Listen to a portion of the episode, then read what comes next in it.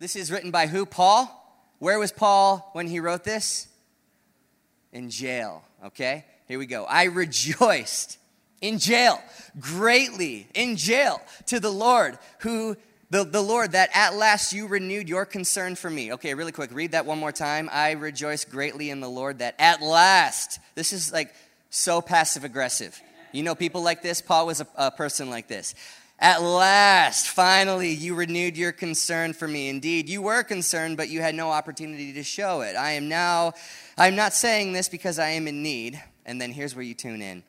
For I have learned to be content whatever the circumstances. I know what it is to be in need, and I know what it is to have plenty. I have, once again, learned the secret of being content in any and every situation, whether well fed or hungry, well fed or whole 30, well fed or Optavia diet, whether living in plenty or living in want, and then you'll recognize this I can do all things through him who gives me strength. And so, two times in this passage, Paul says, I've learned the secret. Oh, a secret. You like secrets? Paul has one about contentment. Paul, what's the secret? What like first of all, what's contentment? Let's define it. You're going to feel like your soul is at the spa with this definition. That's my goal. Here it is. Content, contentment. Um, peaceful satisfaction. Everybody say, ah. Peaceful satisfaction and genuinely appreciating what you have and where you are in life. He says, I've learned the secret, man, which means contentment. By the way, if you have to learn it, contentment is not natural if you have to learn something, right? It's been said contentment is the greatest wealth that you can have this side of eternity, which means learning it is the most valuable thing you can do. The most valuable thing that you can do. Peaceful satisfaction with what you have and where you are, regardless of your season. So, sickness or in health, summer or winter, on the mountaintop or in the valley, right? Wherever I am, my body, my mind, my heart, my soul is not entwined with my season or my circumstance, but rather with Jesus. So I can be, I've learned how to be content wherever I am. And we are citizens of heaven. And we're not just um, saved to that, we are called to now live like that. And you ask, okay, what does that look like? That looks like walking in humility, like Ryan talked about two weeks ago, walking in joy, like Ethan talked about one week ago, and finally, the final piece of the puzzle, walking in contentment. So, if you're taking notes, we're going to call this message a crash, a crash course. It's a tongue twister for me. A crash course in contentment. A crash course in contentment. Let's pray. God, we love you. Um, Holy Spirit, we invite you here.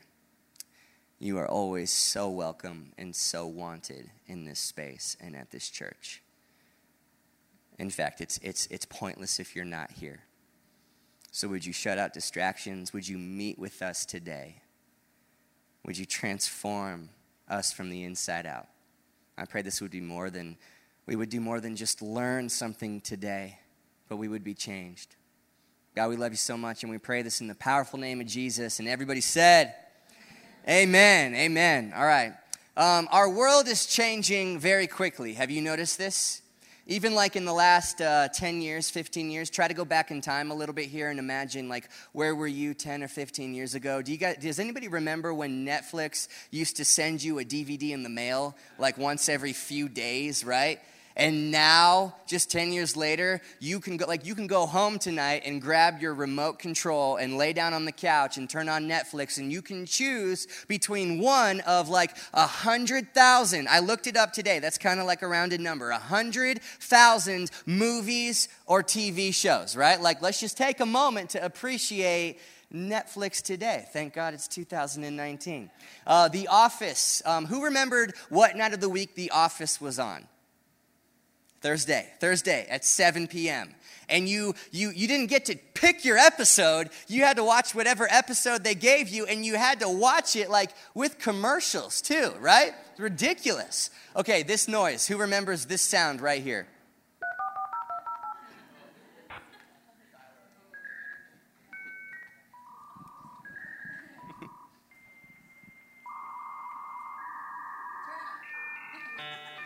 That part right there. Okay, we can stop it because that's 20% of it, okay? There's. It's, and you had to do that to like get on the World Wide Web, and not so you could watch like HD like movies so that, but so you could like download pixelated pictures of stuff right? I used like i used to be into like into ferraris when i was 12 and i would get online and i would do the aol dial up and i would i would uh, get, get, like one picture every five minutes and it'd be pixely and i'd print it out and scotch tape it to my wall. Uh, so i'm awesome like that and uh, who remembers uh, this right here? I got this at a museum. I'm kidding. Um, this, like I'm holding it up and you're laughing at it. You got, you're laughing at this, guys. 10 years ago, this was $320 and the slickest thing you've ever seen in your entire life. The, like the coolest thing you've ever seen. And now you look at it like, wow, okay, like that's i'm laughing like that belongs in a museum now. It really does okay? So it's so and like if i like now with wi-fi if i if i want to go online and and um, watch a 4k movie and it takes longer than three seconds to load i struggle with the um, temptation to throw my laptop through the drywall right I'm like, man, so much has changed. The world is changing faster and faster. Tonight, when you leave here, you can go eat dinner from one of like a thousand uh, amazing restaurants in Austin, and you, you, you, won't have to grow it or kill it or hunt it in order to eat it, right? Um, you can change your job this week if you want. You can travel anywhere on the planet this week if you want. You can move anywhere next week if you want. You can you can watch anything that you want to watch tonight. There are more places to go, easier means to get there, more things to see and do and experience and watch. We live now in the most entertained, available world that history knows of, and yet most of us are deep down bored and frustrated. And so contentment is a big deal it's a big deal. The fact that you might live in an apartment, like um, within driving distance of the coolest city in the world, and you can pull out your phone and you can be connected to any bit of information that is known. You can call anybody on this planet. You can go home tonight and watch anything you want to watch. You can get a, a college education on YouTube for free this year. And the fact that all of that is true, and yet you, like me, want more, right? Like Ariel from The Little Mermaid. But who cares? No big deal. I want more.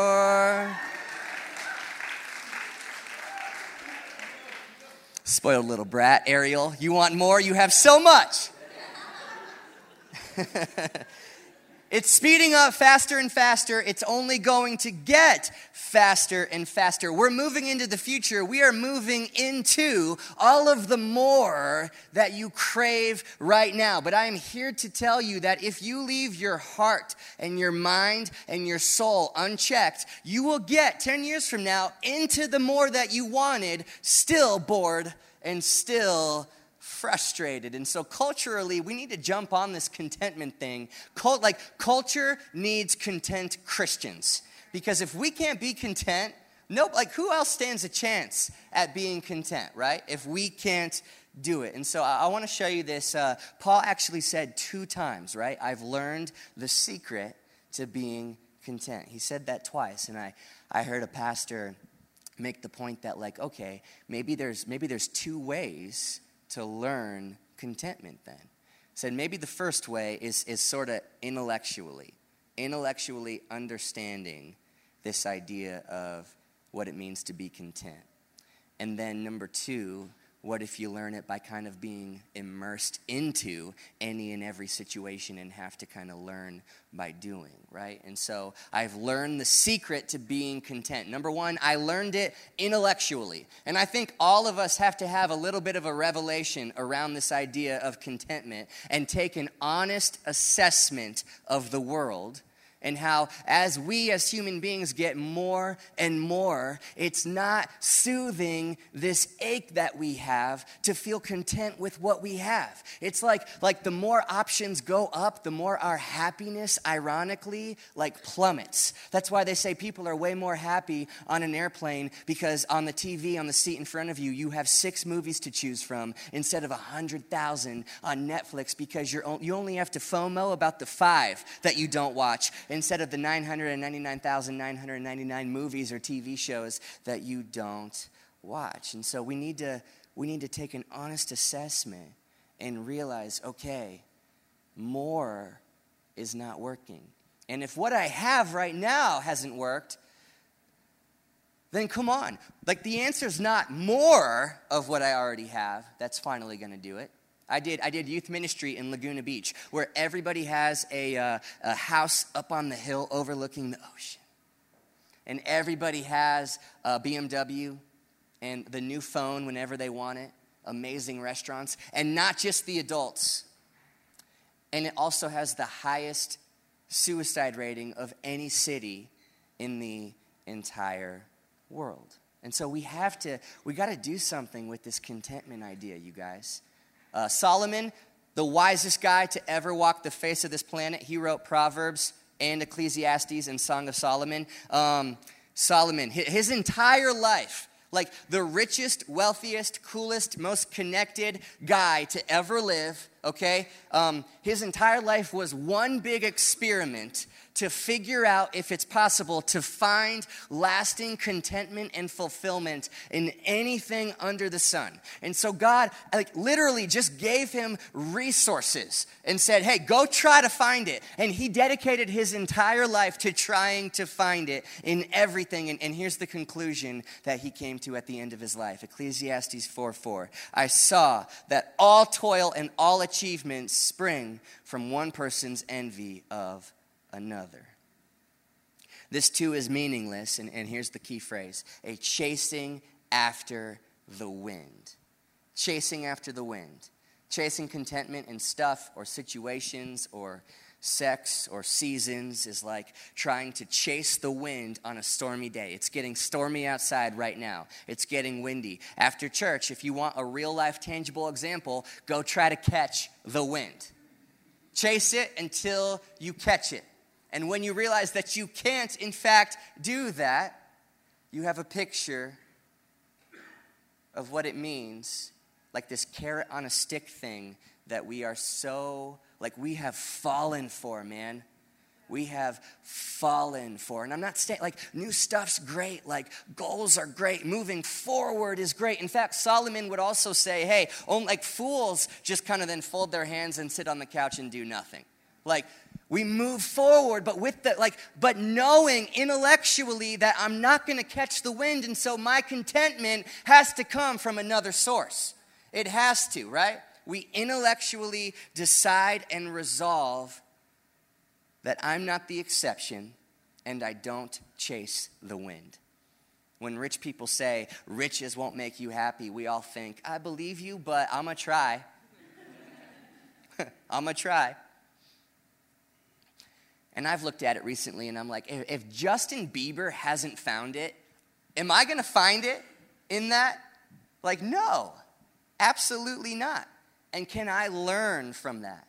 Can I learn from, from my experiment that I've already tried to go and find it? Or Solomon, who was put on this planet for that purpose. It's a chasing of the wind, and we resolve intellectually, I don't do that. I don't do that. And then Paul says it a second time I've learned the secret. This time, not intellectually, but this time by immersion into any and every situation, right? And so, um, so he's saying, Paul's saying, okay, I, I've, I've done the Laguna life. I've had the house up on the hill, right? I've, I've, uh, I, have had the BMW, and you know what? I found contentment in it. I've, like I learned to live that kind of life and, and do it with contentment deep in my heart. And I've also been in pain. And I've, I've learned the exact same secret So, like, go back to Acts chapter 16 with how Philippians started. Um, in Lydia's house, you remember the, the, the, wealthy lady? The church started in her house, and Paul and Silas stayed there for a little bit. And Paul's saying, Okay, like, I, I remember staying, crashing at Lydia's pad, and it was great. And her private chef, like, like cooked us up some perfect medium well steaks every night. It melted in my mouth. Silas put ketchup on it. I slapped him in the face. That's not what you do. Like, I live that kind of life and I learned to find contentment to it without selling out to it at the same time. And then two days later, I walked out of her house and I cast a demon out of a little girl, and they threw me in prison where I was tortured. And I figured out the exact same secret in prison while worshiping and writing a letter about how peaceful I am. So I'm thinking, man, okay, can we do a little crash course in contentment? And I, just for simplicity's sake, for the rest of this message, um, broke this down into kind of three mini sermons, three phrases that are now yours to take with you to preach over your own life as you experience any and every situation. Three categories of, three, of seasons, three contentment confessions, if you will. And here we go. Let's do all three. Number one, there is meaning in the mess. There's meaning in the mess. So, painful seasons, uh, we're talking about the hard seasons right now. Inevitable. Messy seasons. Seasons of walking through the valley, walking through the fire. honestly, it's in these seasons that you're way more likely to discover the secret of contentment than you are when life is going good. I wish it wasn't that way, but um, when life's going good, you can kind of live like you don't really need God until it's no longer going good. You can't do that in pain. And so here's, here's Paul again. Imagine him in this rat infested, dark, dirty, cold prison. And he is, he is shackled to his situation. He's shackled to his situation, and Paul and Silas are worshiping while Paul's writing letters about how content he is, right? And so I read that and I go, okay, just a moment of just being honest. If that's me, if me and Ryan are Paul and Silas sitting in that prison, I'm probably not worshiping or thanking God for being in prison. I'm probably taking a few moments to have it out with God and vent and yell and complain a little bit and say, like, God, like, I, I, wasn't like stealing purses from little old ladies. I was, I, I was doing, like, I just cast a demon out of a little girl. I was trying to build your church, right? Like, I've never missed my taxes. I've always been, I always wave to people when they let me in their lane. Like I moved to plant a, to plant a church. I've stepped into the unknown and I'm in prison. Cool, right? Or I didn't get the job. Or I got broken up with. Or experienced the loss of a loved one, right? All of a sudden, things got painful. And I, I can't stand up here and boldly, like, declare to you why exactly God lets allows bad things to happen to people, especially people who are just really trying to, to do good in this world. There are answers to that, um, better answers than just have more faith. And I want to point you to that. Um, we don't have time. I have so many thoughts, but um, I want to stick to what I'm confident to, to proclaim to you right now. And what I am confident with all the integrity in the world to tell you is that your pain is not pointless with Jesus. Because of Jesus, whatever pain you might be walking through in your life right now, it is not pointless. There is meaning in the messiness of your life that you might not be able to see right now, but one day you will. And while you're in it, there is power that is unleashed when you praise Him in your pain when things aren't going your way and you sing anyways. Paul and Silas, when you praise him in the prison, remember that they worshiped and around midnight in prison, the earth started to shake and angels showed up and the doors swung open. Like something powerful happened because they praised God in the prison. And I said this three weeks ago, but that's, I promise you, the most powerful worship nights that have happened in Austin have happened from hospital rooms. not arenas. Those words that echo up and catch the ears of the great cloud of witnesses in heaven. There is power. And I'm not saying that's easy, I'm saying it's powerful. When you remain bright and focused on how good God is, despite the fact that your circumstances are not evidence for it right now. Internally, I'm bright when externally everything's dark. Paul has his feet shackled to his situation. They're shackled to the ground. But you know what? Paul's hands and arms are free and so, what does he do? My feet might be stuck here, but he raises his hands to heaven and he sings anyway. So, whatever season of pain or valley or fire that you might be walking through right now, your feet might be shackled to it. You don't have say over your season, but you do have say over whether or not you sing. I don't have a say over my scenario, but I can control my singing my feet might be shackled to this situation, but I have a decision that I can make anytime to lift my hands to heaven and sing regardless. And when you do that, oh, I am telling you, powerful things happen. And you make a declaration to yourself and to the rest of the world around you that your God is good, even when right now in my life it doesn't look like it. I know that he is good, that he is for me, and that he will deliver me. And you know what? Even if he, even if he doesn't deliver me, he is still good. He is still good because he's God. He's God. That's who he is. Good is who he is, regardless of my any and every situation that I'm in right now. I've told you guys this before. I, uh, I've had migraines and chronic head pain for 12 years. And I've seen so many doctors, and so many people have prayed for me. And I've gone in my ups and downs of like pessimism, like it's never gonna get fixed, God's never gonna heal me. And then I've had optimistic seasons where I'm like, no, I, I, and I'm in one of those right now. I'm like, no, I believe, man, God, you want to heal me. You can heal me, and you want to. There's always some amount of pain happening here a lot of times it's kind of mellow.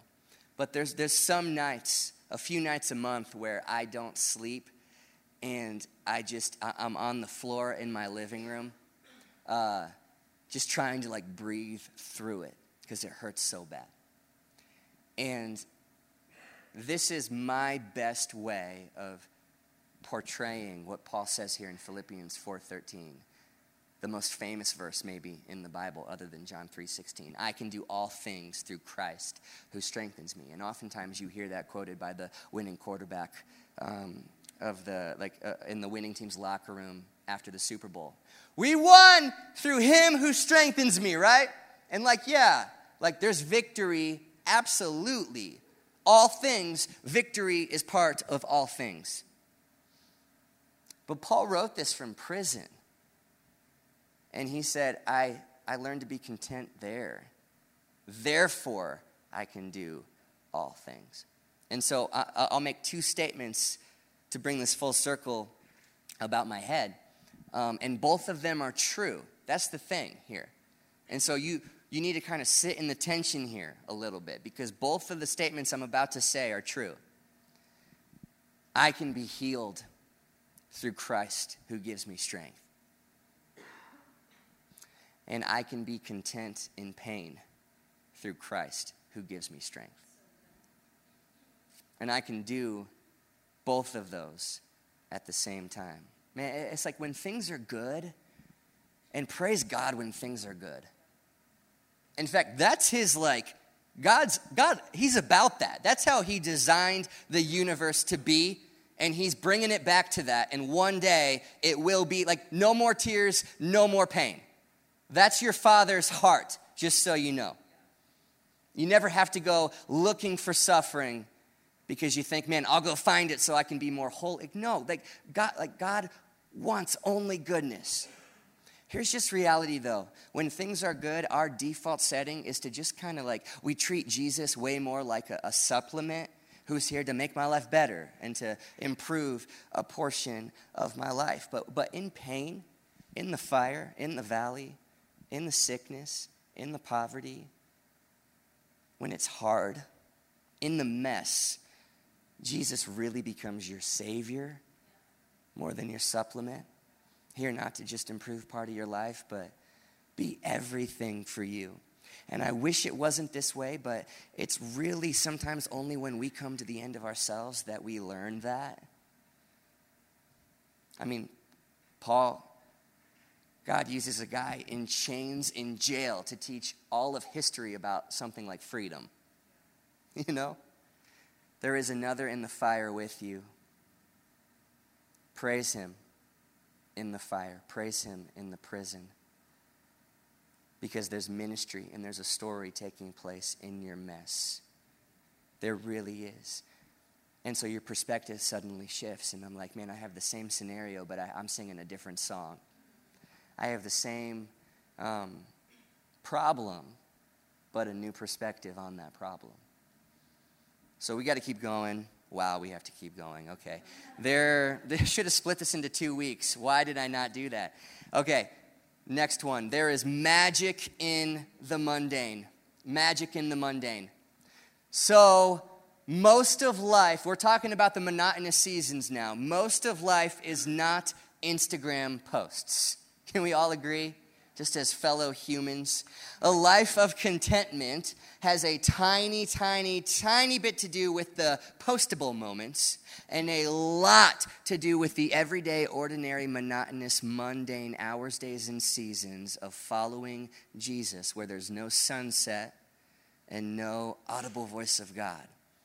You could relate this to marriage. Marriage has a tiny bit to do with speaking vows to each other in a ceremony one time, and a lot to do with living out those vows in reality for a long, long, long time. But man, there is contentment to be found in the mundane.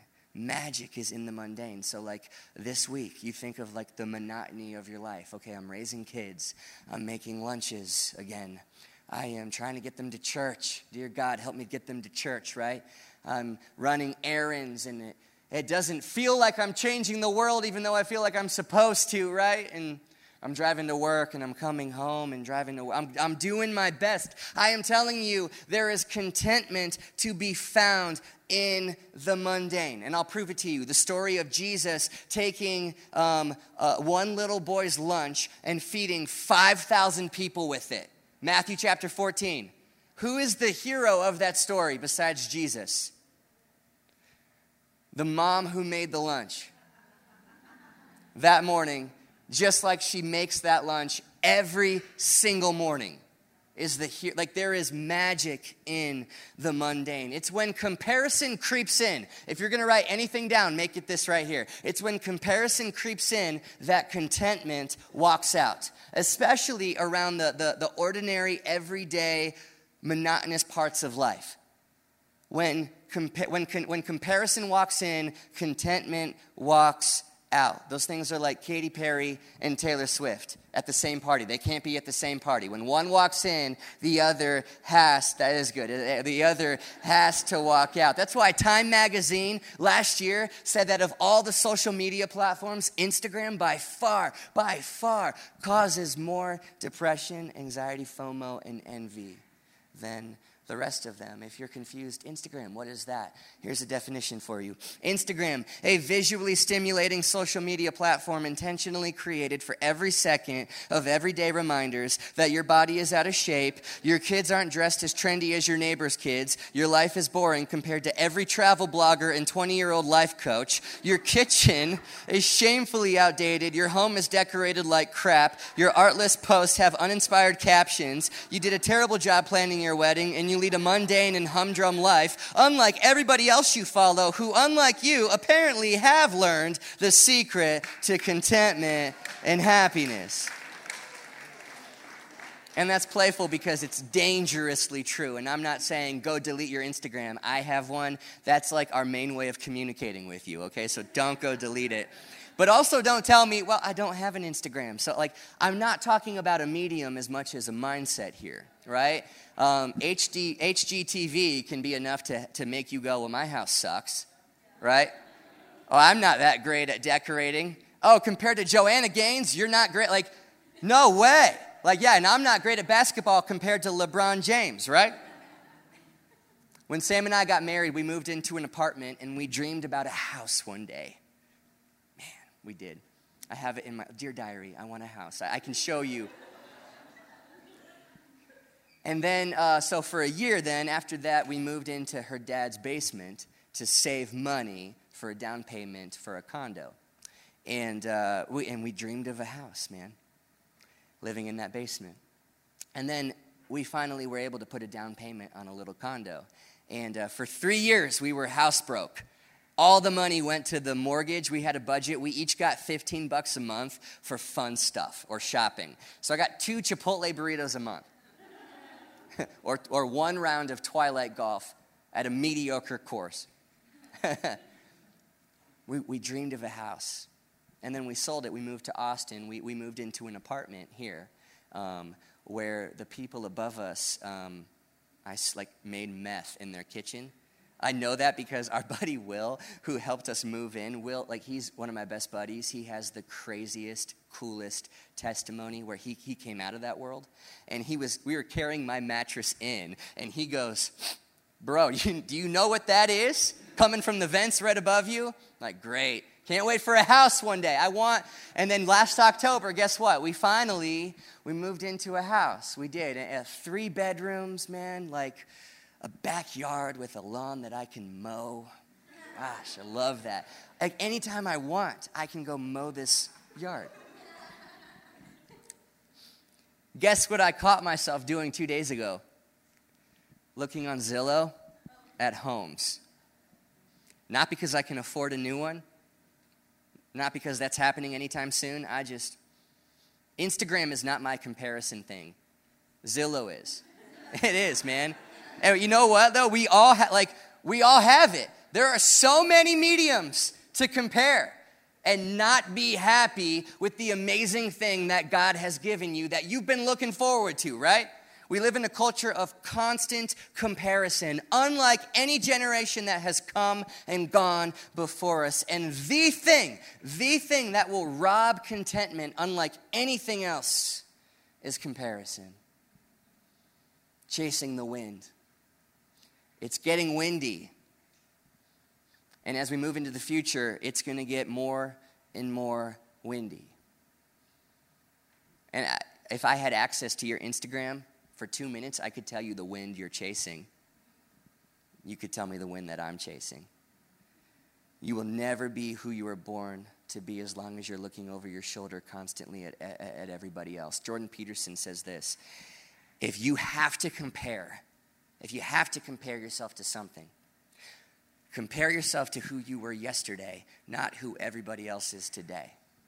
How good is that? Compare yourself to who because if you can't be content in an apartment, you won't be in a house. If you can't be content single, you won't be content married. And vice versa. If you can't be content here, you won't be content there. You won't. Especially, man, when you when you think of the behind the scenes version of your Instagram that you don't post, that is far more mm, not, not just messy, but like mundane and everyday and monotonous. When comparison walks in, contentment walks out. And the future is not given to the talented or the gifted or to those who were dealt the best hand um, or the travel bloggers or, you know, like the future is given to the content. The wealthiest human being on planet Earth is not the richest, but the most content. We got to keep going. There is, I wish we could, man, dang it. Okay. There are miracles in the mystery. Have you noticed all the M's? BJ, you know, you like that? We worked hard on it, so. Um, we'll go quick here. To trust in God in the known is nothing but to trust God in the unknown, in the mystery, that is faith. And faith leads to miracles. I feel like from the moment you say yes to Jesus, Remember, He doesn't save you and leave you. He saves you, and Ben, you can come up. He saves you and He calls you forward into the unknown. Right? We're, we're way more committed to the future than we are to the past. None of us have ever been to the future. We are all venturing in every day into the unknown, into a place none of us have ever been. I think of Peter getting out of the boat. Remember Peter and the boys in the boat? When they see, they see, they, they see somebody on the water, they think it's a ghost, they think it's Patrick Swayze. I didn't make that joke up, but it's good. Um, and I love, and Peter, right? Peter goes like, Jesus, if that's you, tell me to walk out onto the water. And like Jesus goes, all right, come. That just like that's it, okay? And then so Peter steps out onto an ocean during a storm and starts walking to Jesus into the unknown. We're singing oceans tonight, guys. That's why I'm doing a beach metaphor, an ocean metaphor right now. I haven't heard oceans in so it's so good. So good. Take me deeper than my feet could ever wander. Spirit, lead me where my trust is without borders. Peter, like, you could say that, like, Peter started to sink, and so it was like a little bit of a failure. You know what I mean? Like, it's not how you start, it's how you finish. And Peter finished drowning, you know? But here's the thing you call it a failure, I don't, but let's just, like, for the sake of this message, let's call it a failure. Who's closer to Jesus spatially? The 11 guys in the safety of the boat in the known? or the one dude drowning in the ocean trying to get to Jesus in the unknown, right? Miracles happen in the mystery. That's why one human being, other than God Himself, has a testimony I walked on water. One human being. Miracles in the mystery. Peter did not walk on the water until he got out of the boat. The Jordan River did not part until they stepped into it.